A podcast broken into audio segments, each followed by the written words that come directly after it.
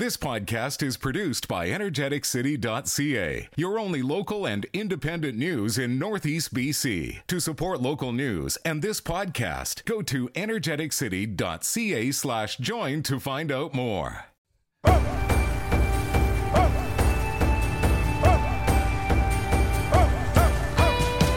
Welcome to Before the Peace. I am Jenna Moreland and I'm here with producer and co host Trey Lopashinsky.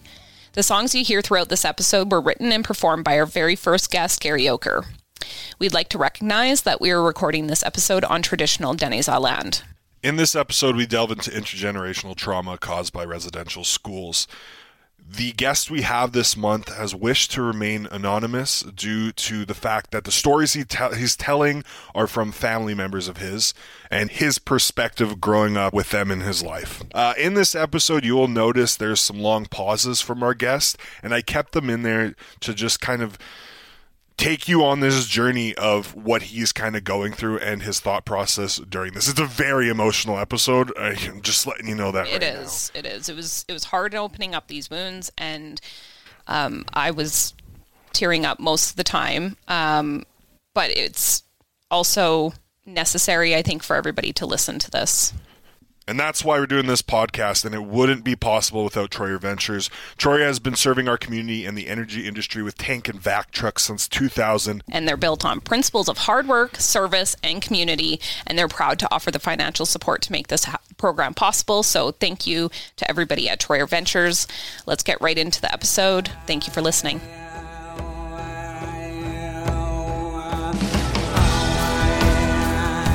We wanted to have you on after hearing about your family's past with residential schools. So we're going to start right there. Uh, which residential schools did your mom and auntie end up in? I'm not going to say. Okay. That's okay. Are they alive today? Yes, they are. Yep. And you were raised by your mother? No. No, I was raised by my grandma. Okay. And what was that like? Well, you know, I was thinking about that on the drive-in. The other thing I was thinking about was was um, my grandma was a loving woman, so I was spared the anger that my mom shared, or didn't it? The love that she couldn't express because of what she learned in residential school.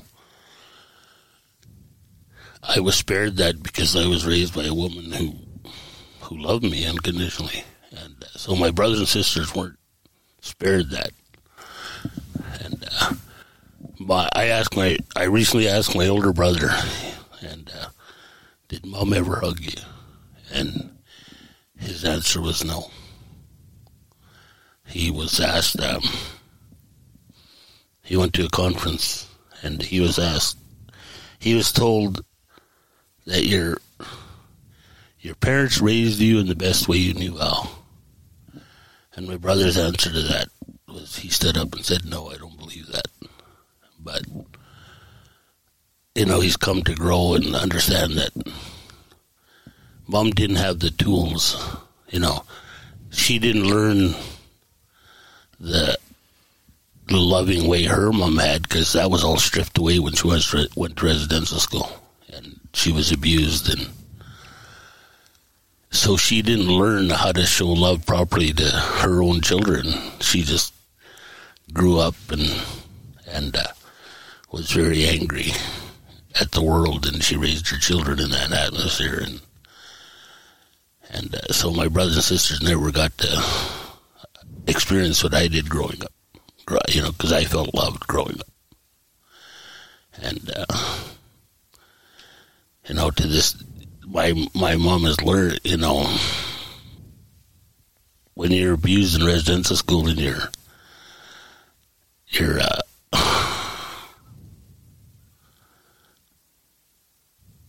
your ability to be a proper human is stripped away because you're not you're not taught how to love your children. You're, you know, you you're abused, so you carry that with you. And, and my mom is in her uh, early seventies, and she's still angry, still frustrated with life. You know, because she's never been able to deal with those issues, and that still holds her back to this day. And she she understands that because she started. Uh, she went down south to a residential school survivor type how to deal with your issues because she went to residential school. And she went down there and and she was there for two weeks and she came back and bless her soul, she had all the tools. She understood what she needed to do. She was she talked about how she needs to deal with these issues and put them behind her so she can function normally. But that didn't last very long. You it only lasted, you know, on the month, and then it just faded away, and then she just slipped back to where where she was before. And when did she go? Like, how old was she? To residential school? No, when she went to this where they taught her how to. I'm going to say about 15 years ago. Oh, okay. Yeah. Okay. About the time that, I don't know when this tea, you know, all the residential school stuff started, but somewhere down there, my my mom went to Cornell to go to a survivor thing Okay. to help her out. But they gave her the right tools, you know, because she came back all excited, you know, expressing how she needed to forgive and forget and put it behind her, but it didn't go nowhere. Well, trauma like can actually change the child's brain development. Um, even like the levels of cortisol, dopamine, serotonin. It, like it can definitely affect the future ability to process stressful situations. And that, like, do you think that was obviously a big part of it, right? Just having that trauma and not understanding how to deal with the situations. Yeah. Yeah. When you grow up, and uh, I think what I read, the average age is 32 when people look deep, they look inside, and they go, okay, I, I'm, they don't understand why the type of people they are today until they get older and they look, they're able to look back. And uh, one of the things I share with a lot of people, and I've read in the past, is that your children's ability to be adults, they learn between ages of three and eight. 75 or 80 percent of how they're going to be as adults are learned in that four or five year span of their life. And um, so if you grow up mistreated and angry and beaten, you're not allowed, you're not able to express love properly as an adult. And uh, it's it's so difficult like to put it all in when you're older. Because when you get to that point and you realize that I am the type of person because of the past of what happened to me in the past that's when you're at a paradox in your life. You either decide I'm going to stay messed up or I'm going to change. I'm not going to allow the past to control my future anymore. And then you look inside and you start dealing with the hurts and the pains and and the anger and you know I had no clue as a young man when I married my wife. I had no clue how to be a husband. I had no clue how to be a father because nothing none of that was taught to me properly. So when I, I married my wife, and um, I read so many books because I wanted to be different. I wanted, I didn't want to be the same person my dad was.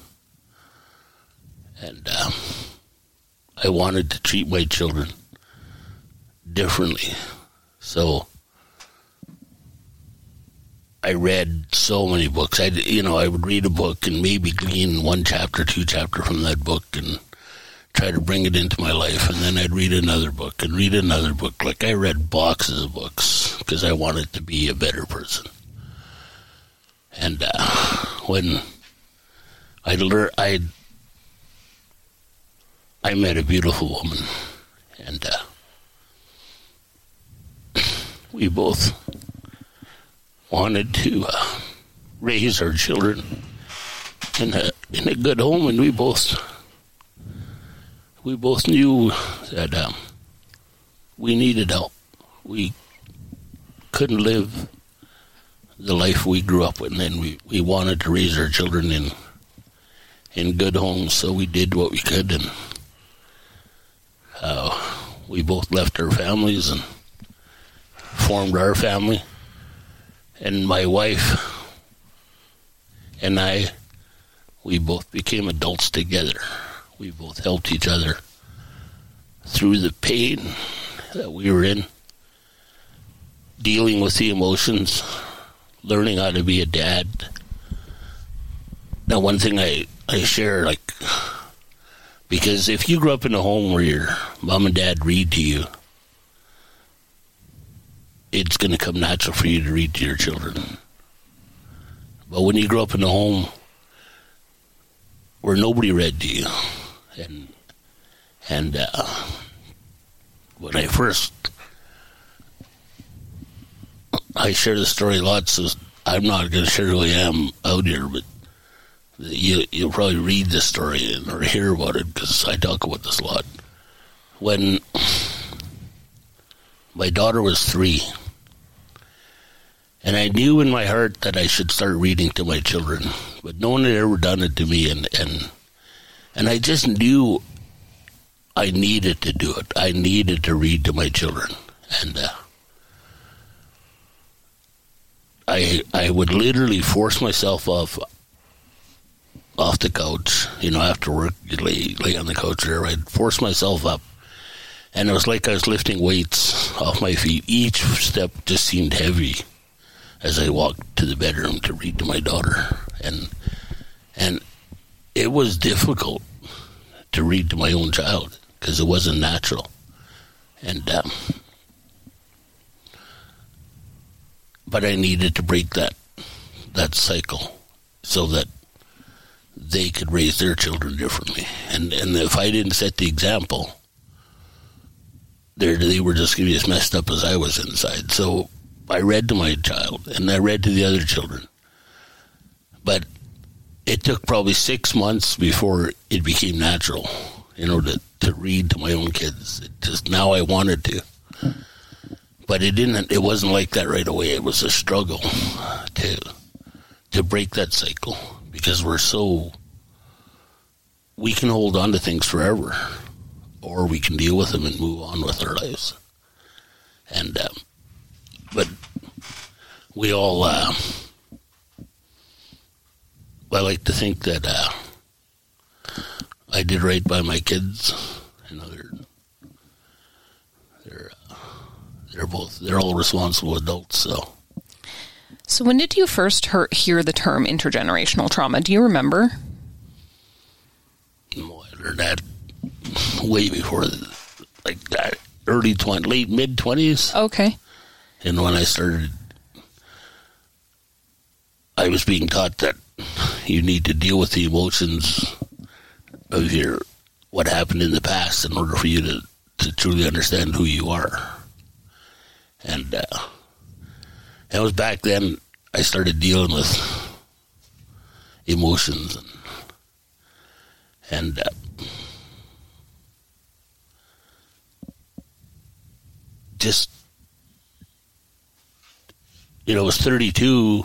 I knew I should forgive my mom when I was 22, but I couldn't do it.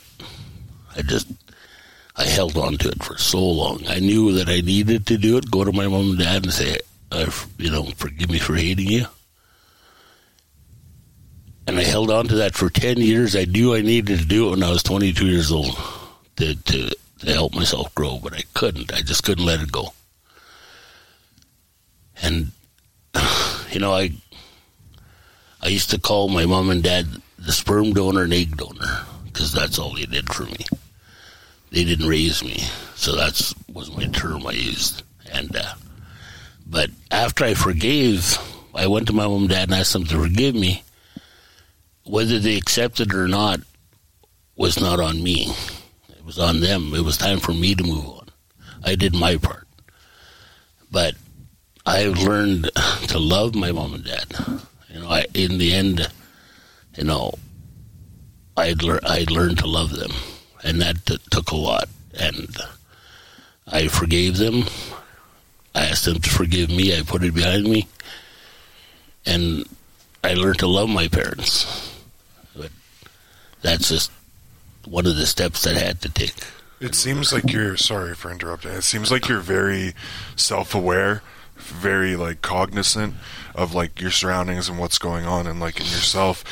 Um, before we started recording, you're kind of talking about uh, other people in your life who weren't so lucky because you know trying to unpack what you talked here you even said like 32 is the mark where you know most people kind of find who they are it seems like you found who you were but you kept growing but there's some people out there that aren't doing that even in the later stages of their life if you just kind of want to talk about some of the you know other people in your life as well and, Yes. and what they went through you know, I um,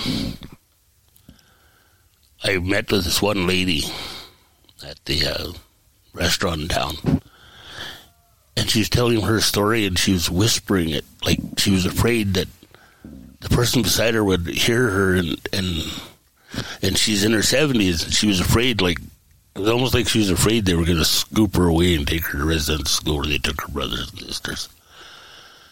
So she was whispering it across the table to me. She said there was seven of them, brothers and sisters, and their mom and dad said they're going to come. But when they come, I want you kids to be ready. When we say run and hide, go find the best hiding place that you can when they get here. So they showed up. See, a lot of time when you hear the stories, they don't talk about. They don't say, it was a Catholic priest and the cops came." They just say they. You know, that's how they turn them. When they came, mom and dad said, run and hide. So all seven children went run and hid. They caught, they found five of them. And then they threw them in the back of the truck where they herded us like cattle, our ancestors. They threw the five in there and uh, they were arguing with her mom and dad and she could, and she, this lady could hear them screaming at her mom and dad and where's the other ones? And they, he said, All we have is five. He said, No, we know you have more. Where are they? And her mom and dad are screaming back, No, no, we only have five. You got all our children. And and her mom and dad are screaming. And, and in the end, they, they drove away. So the two never made, made resident school. But she did hear them tell their mom and dad, These five will come back in the future sometime, you know. But none of them ever made it back. They might have been part of the 215, I don't know because that's where they got sent down south. So none of those five children made it back, and the two, you know, she said she just never seen them again, that's that was her story, and she was whispering it because she didn't want no one else to hear, and um, so she grew up without her brothers and sisters because she never saw them again. So the reason I share some of these stories is because there's a lot of people out there who ignorant of what happened in the past and, and, and you hear oh just get over it these people should just get over it then i want to share the stories and i start opening up and i start telling them stories of the, abuse and and it helps to open people's eyes you know i i have a friend i was i was talking about a couple earlier, uh, brother and sister, who never opened up till their 80s, till the 215 were discovered about what happened in residential school. And um, one of the men, or the one of the guys was, um, when the 215 were discovered, he finally was able to at least start talking about what happened in residential school. And uh, the anger, the guilt that came with um, in residential school, of where he was the the priest impregnated a lot of Indian girls, and they had babies, and um, this man they forced them to, to grab these brand new babies and throw them in the incinerator. That,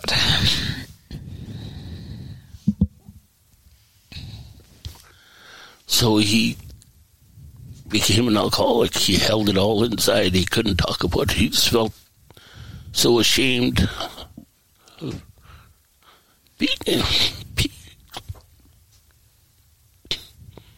being asked to participate, to do that, or forced to do it.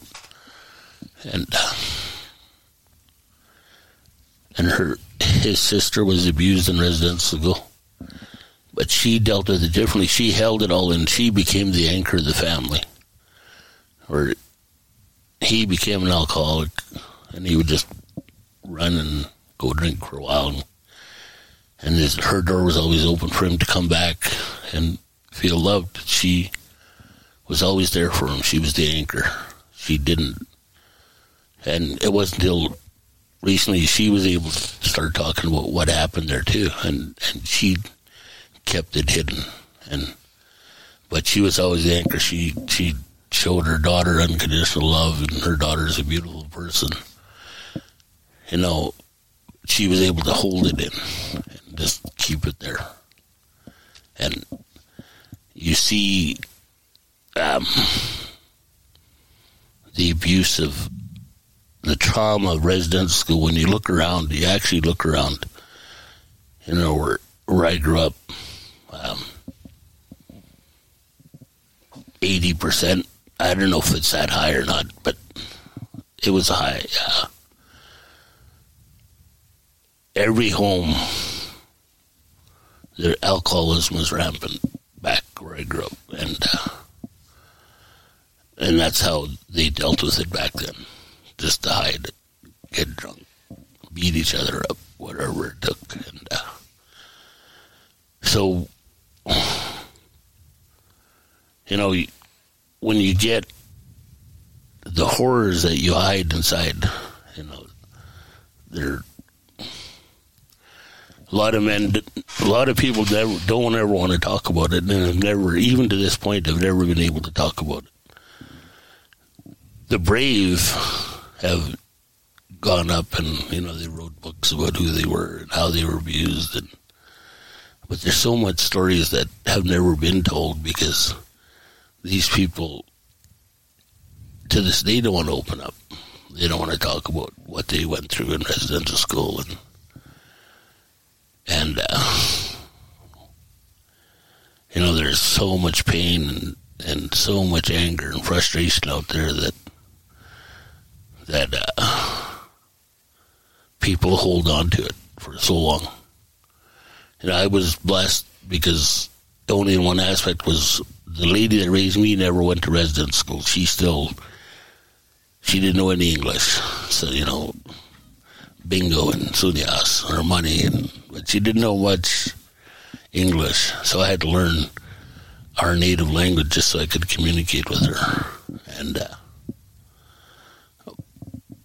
I loved it. I, I, I know I can sit down with elders. I can't talk to them very well in, in my language, but I can understand what they're saying to me. And I can't speak to them because I try anyway, but I put my creed together the way it sounds to me, and my elders just la- the elders just laugh at me and say, "Well, we know what you're trying to say, but you're not saying it properly, but we understand what you're trying to say." But you know, we there's other stories of um, one man went to residence school and and um, he's he again he's another guy who wasn't able to share until the two fifteen and and that one I'm just thinking no that cuts too close I can't share that story. Um, but we grow up over time and and um, one of the keys in my life to help me to to function um, was to learn to love myself to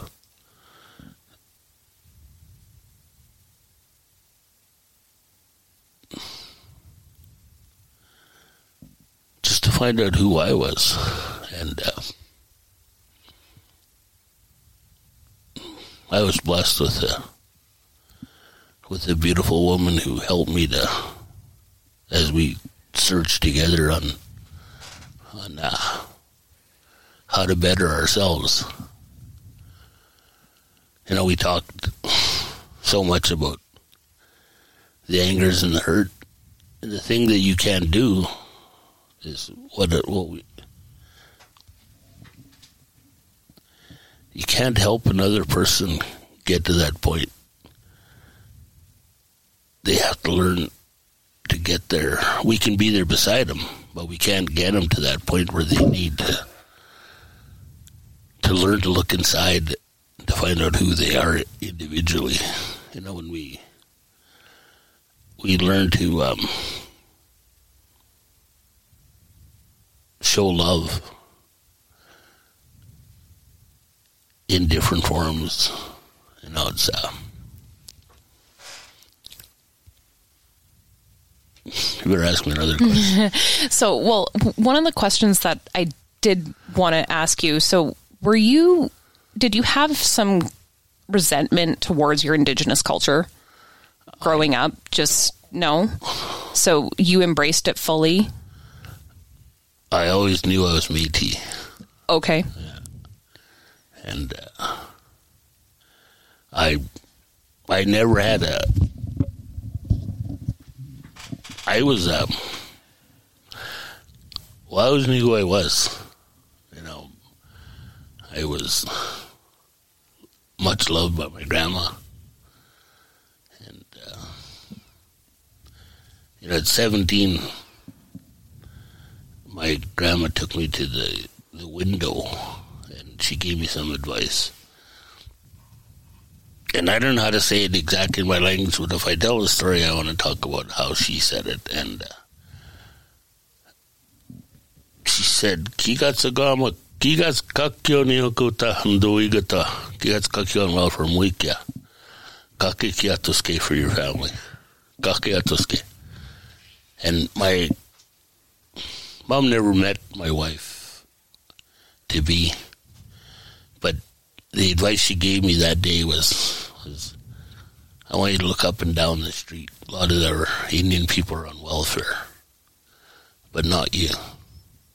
I want you to work hard for your family. I want you to work hard and provide for your family. And uh, I, again, Um, I'm not sharing who I am, but people will know by this. I got hurt when I was 19. I, I can't lift my right arm off the table, even right now. I worked, I ran a saw for 20 plus years. I cut trees, I fell, I bucked with an arm and a half.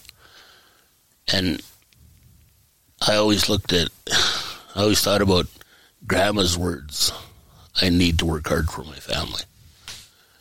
I need to supply. I need to do what the best I can, and and uh,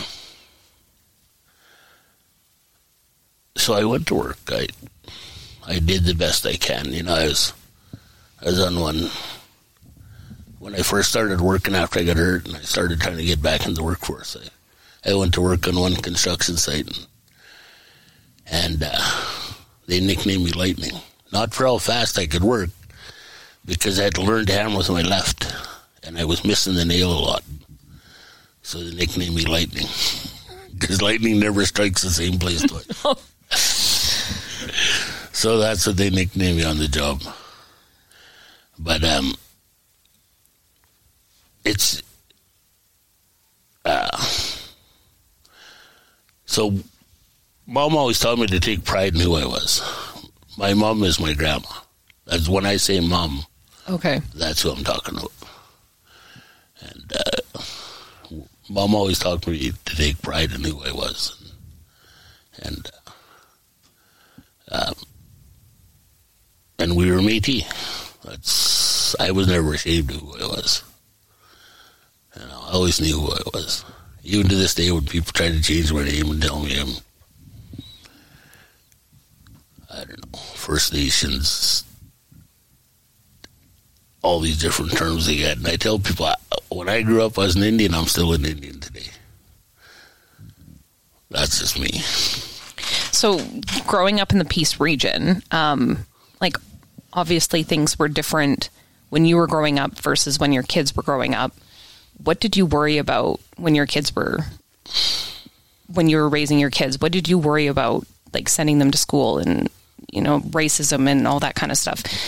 What what, did you lose sleep overnight? I guess is what I'm asking because I, I, definitely lose sleep thinking about my kids. So I imagine probably the same for you. I'm not.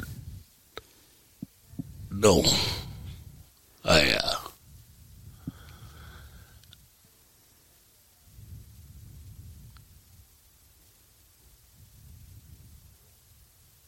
I guess my biggest like again, like like you said, you're always constantly growing. I didn't worry a lot about what the kids didn't, you know, I because I, I, I felt my wife and I did a good job in preparing them to go to school. I know I, um, but when my daughter came home, grade four, grade five, she showed me a report card and she was quite upset. I didn't get any A's. I just, you didn't get any A's. And she was so disheartened that she didn't get any A's. And I said, okay. I'll go to the next parent teacher meeting. So I went to the next parent teacher meeting. And uh, the very first thing this teacher says to me I don't give out too many A's I said, "Oh yeah." And I, I didn't ask him if it was race related or anything. I just said, "I think you need to reevaluate the way you're grading your children there." I said, "Because you can discourage a child from trying hard." when they feel like they've earned an A and you give them B or a C and you can actually discourage children from doing their best. So this teacher said, Well, let's go through our schoolwork together. So we went through all our schoolwork 90%, 93%, 95%, 87%, 94 You know, it was. Wow, good for her. A, A, A work, right? And after half hour going through all her schoolwork, you know, he was fidgeting in his chair. I think he thought I was going to slap him or something. I, I wasn't. I wasn't angry. I just wanted him. I just trying to point something out to him. When we were done, he looked at me and said, "I think I made a mistake here." I said, "I'm not asking you to change your grade. I'm just asking you to reevaluate the way you grade these children. That's all I'm asking." Next report card, my daughter she had four or five A's. And she said, Do you know what, Dad?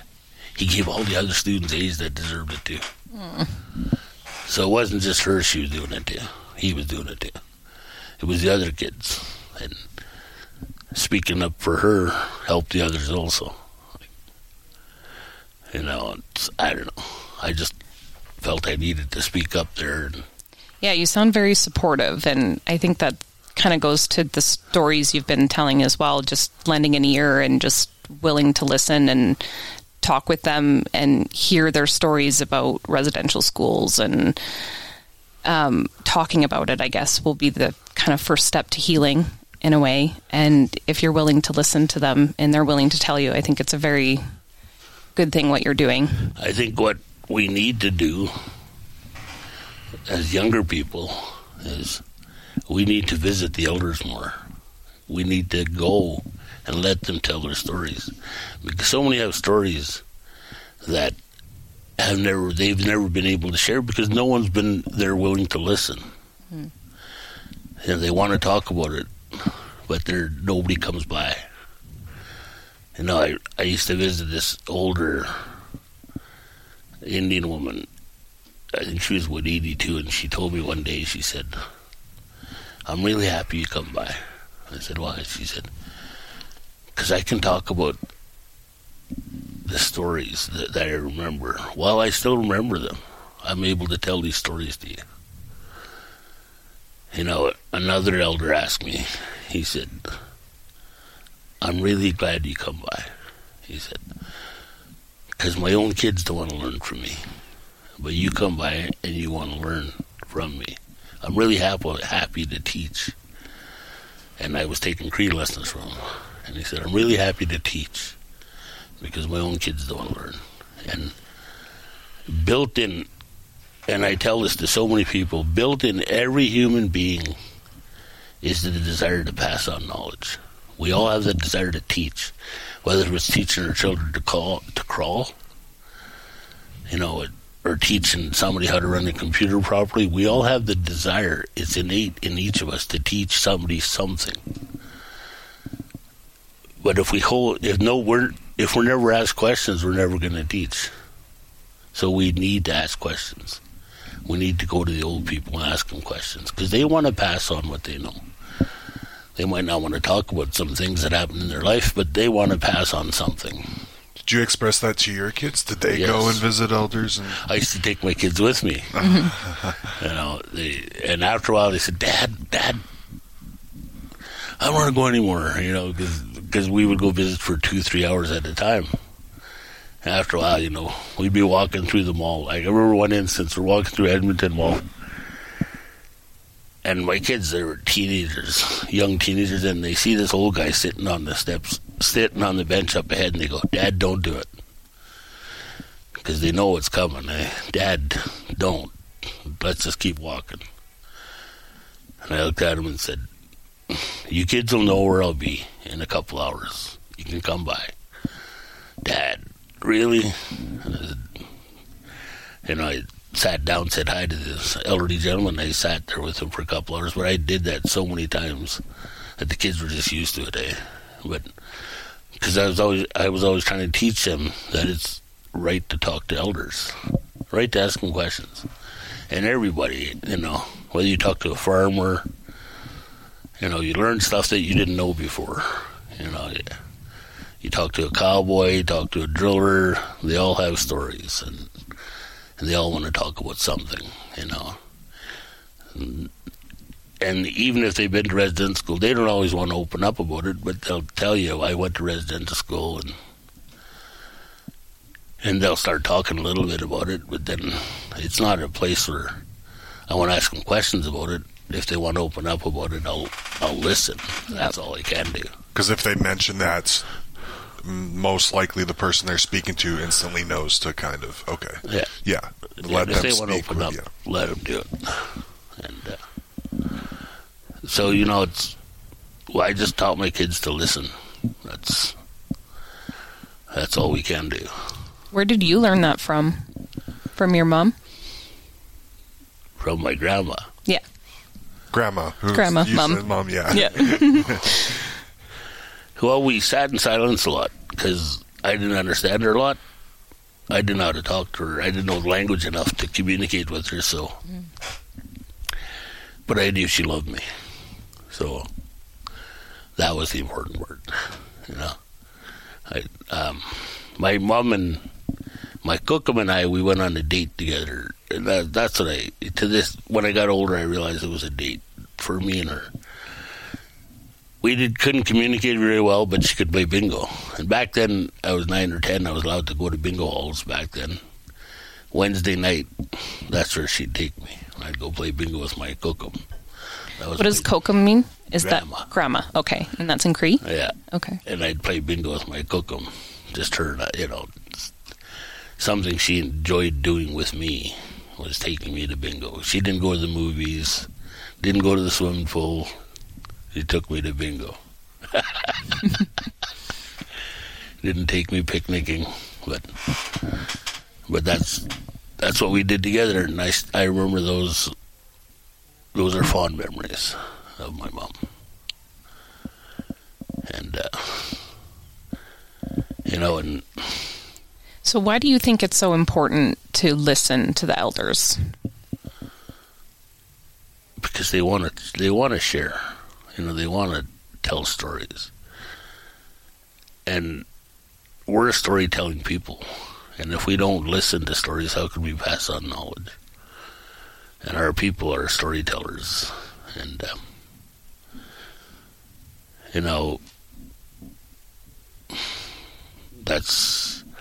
Yeah, I used to tell my kids, you need to go visit your auntie because auntie knew family history from you know 30, 40 years ago. I said, and I told my nieces and nephews, you need to go visit her, sit at her feet for two or three days and listen to her stories because she has so many stories about your history, your family history. You need to go listen to her.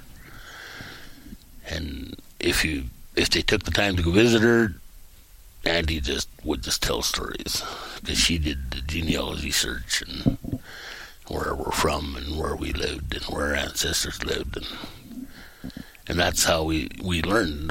Like she didn't write nothing down, so she's gone now, so that's gone. Unless you were there visiting her and listening to her stories. But she had so much knowledge. She was willing to share with anybody who'd come, but people have to make that choice themselves, whether they want to learn. So, being raised by your grandma, did you see your your birth mom very often, or was it like? She lived four houses away. Oh wow! Okay, okay. Yeah. And you knew she was your birth mom, and like your siblings were there. Always knew they were there. Yeah. Okay. And when did you learn about th- that she was in a residential school? Like, how did that change your perspective on? I don't think I learned that until I was in my twenties. Okay. To to help me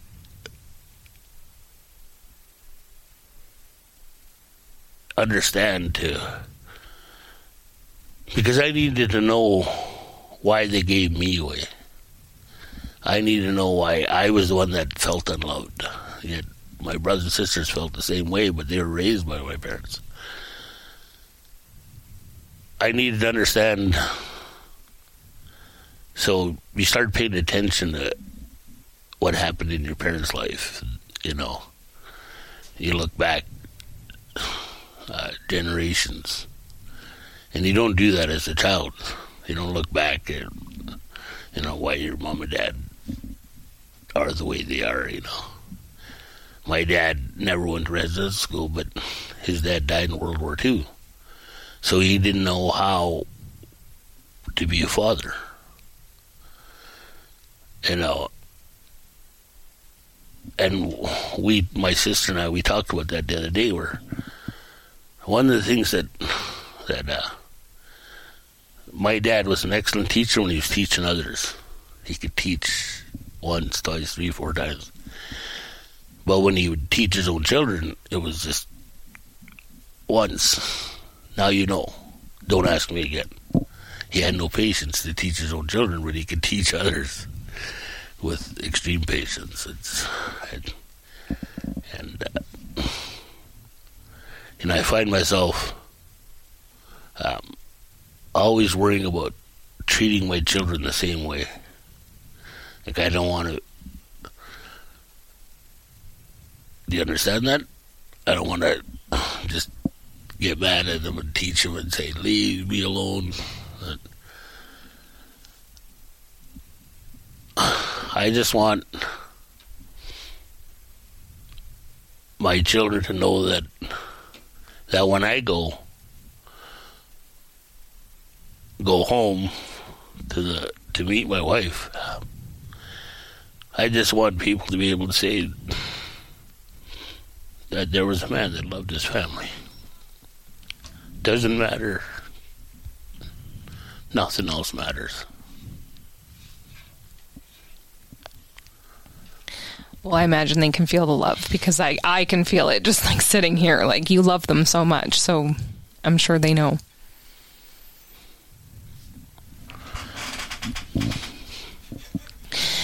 So I guess we can go into our last question. I'm trying not to cry, so I asked her to go to. I, I know. Yeah, I'm trying not to cry. I was goodness. sitting here looking down, like trying. Uh, um, but we, yes, Jenny. Yeah, we yeah. can we can just go into the last question, which is, what does reconciliation mean to you?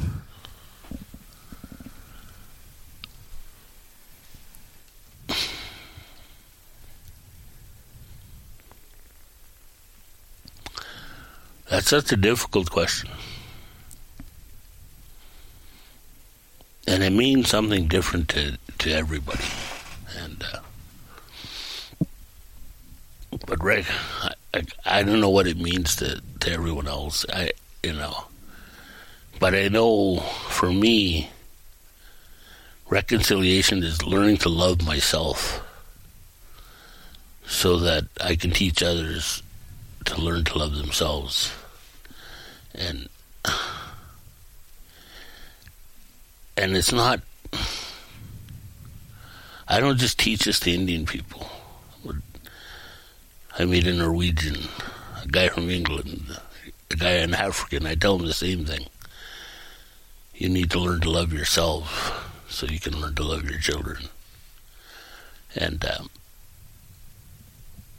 so we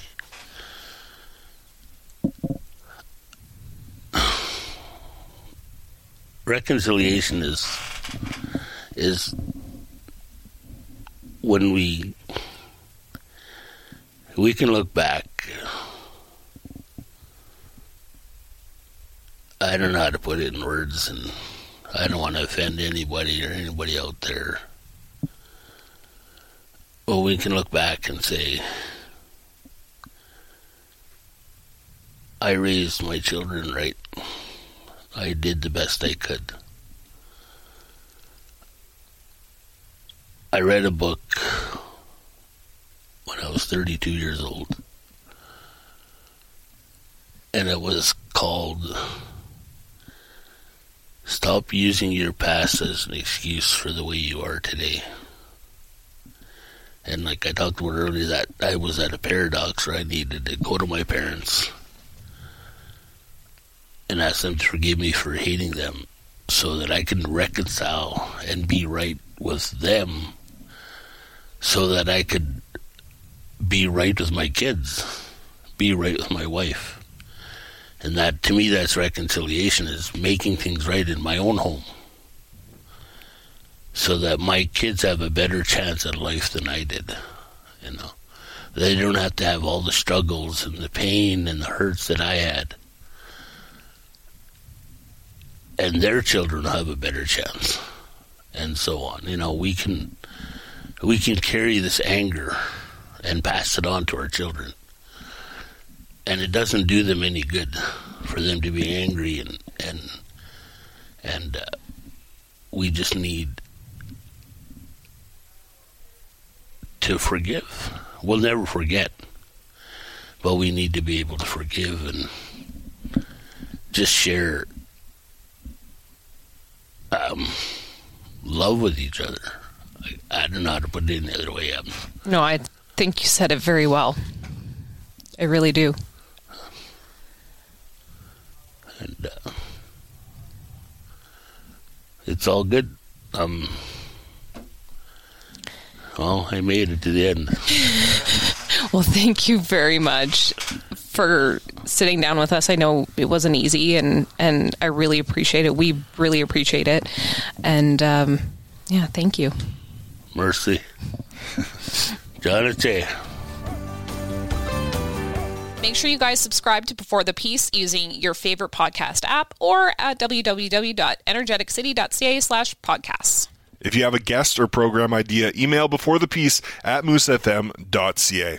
If you or someone you know is struggling with mental health or trauma, you can call the Crisis Intervention Helpline 24 7, dial 211 in British Columbia, or text HOME to 686868 in Canada to text with a trained crisis responder.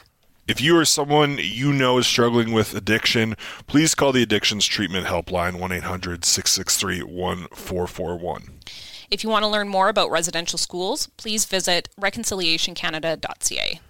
Thank you guys so much for listening to this episode. Honestly, you know by now why we called it an emotional one. Yes, and tune in next month because it's going to be a good one.